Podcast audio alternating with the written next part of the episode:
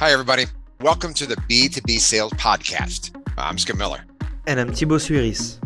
Every two weeks, we're going to be interviewing thought leaders, experts, and top performers in B2B sales. And every other week, we'll share tactical tips and insights on how to start conversations, generate opportunities, and close deals faster.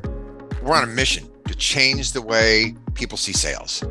As you know, sales is a profession that is one of the most rewarding ever Yet people are afraid to try or really extend themselves, and this isn't really good.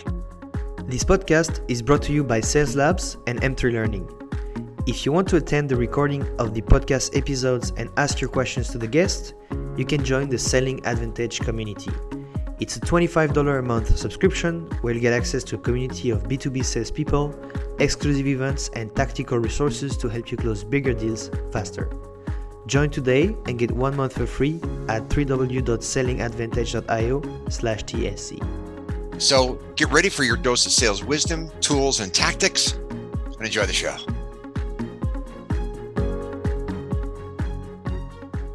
Hello and welcome in today's episode of the B2B Sales Podcast. I'm your host, Thibaut, and in today's episode, I'll share a simple tactic to follow when you're struggling to book meetings. By following these steps, you can avoid being ignored by your prospects, you can start more conversations, and ultimately you'll book more meetings. Here's, here's how. So, the first step would be to list your inactive customers and your lost opportunities. To get started, you can create a list of all customers who have purchased something from you.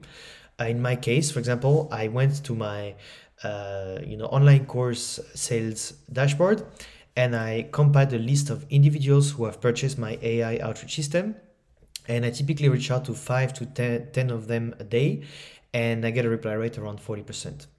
Once you're done with this, you can create a list of lost opportunities because, in my experience, uh, leads or prospects who were previously in conversation to purchase something tend to reply more than complete strangers. So that's a really easy way to get more conversations going and boost your reply rate. Your step two is to build a conversation sequence. So with your two lists ready, you can actually start working on your sequences and instead of trying or focusing to, on booking a meeting right away, your goal is to focus on restarting the conversation. You can use anything that is relevant to reignite the conversation. For example, you can try something similar to something I've done recently. I just went to a prospect of mine and say, "Hey, when is the next time you're crossing the pond?" And he immediately replied telling me a bit more about you know the schedule and asked me uh, if i had time to talk. So i went into this conversation. We started talking about each other's life and you know uh, just you know basically catching up. And then he told me hey i'm actually trying to get some training for my team so i'd like you to uh, you know tell me a bit more about how we can work together. And this is a basically a cold outreach i did from outbound. Got the conversation going and now i have an opportunity i'm working on closing so my question had nothing to do with business, but we ended up discussing uh, the challenge of this prospect, and this deal looks like it's going to be closing soon. And if you don't have any personal question to ask, you can use the following framework from Nate Nasralla. I shared it in a few posts, but the, basically the idea is to use the four steps of this framework. So memory, tool, confirm, teaser. Looks like memory is basically a past topic of conversation. The tool is a tool or resource related to the conversation. Confirm is a question to confirm it's still a priority, and a teaser is a sentence to get the prospect intrigued about the tool. An example would be Mary, last time we spoke, new employee churn was an issue. I stumbled on a checklist to disqualify bad candidates and immediately thought of you. Are you still working on reducing your new employee churn? If so, just hit reply and I'll share the resource with you. And I basically used that to book a meeting with one of my prospects, also ongoing opportunity.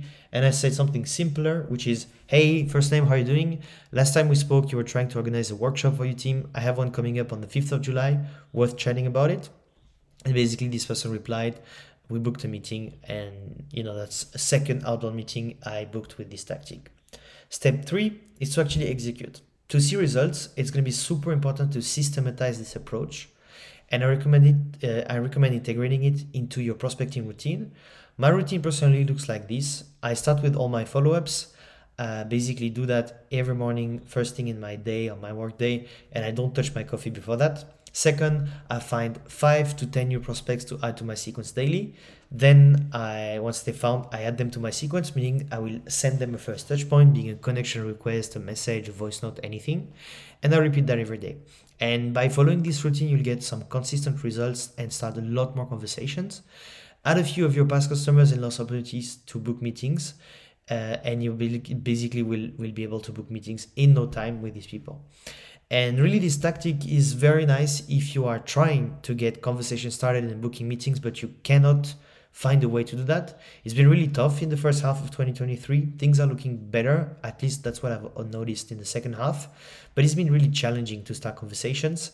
And so, with this tactic, you're gonna, you know, rely on the people you've already had conversation with to get some results and once you've seen outbound is, is actually a lot of mental, but basically if you are uh, you know, getting more conversations started, getting more meetings, you can be more motivated and you can tackle the big, hard uh, outbound meetings you want to tackle after that. So that's really what I'm recommending. So, three steps. The first one is to actually list your inactive customers and lost opportunities. Step two is to build a conversation sequence. And step three is to execute. And if you're interested in seeing all this in action, just go check the show notes. I'll put the link to this, uh, you know, detailed explanation uh, on how you can use this tactic. It's a pre-guide basically you can use. So just give it a try. And I'd love to see actually results. So hit me up on uh, LinkedIn if you have results questions, and I'll be super happy to help you there. So happy selling and happy prospecting.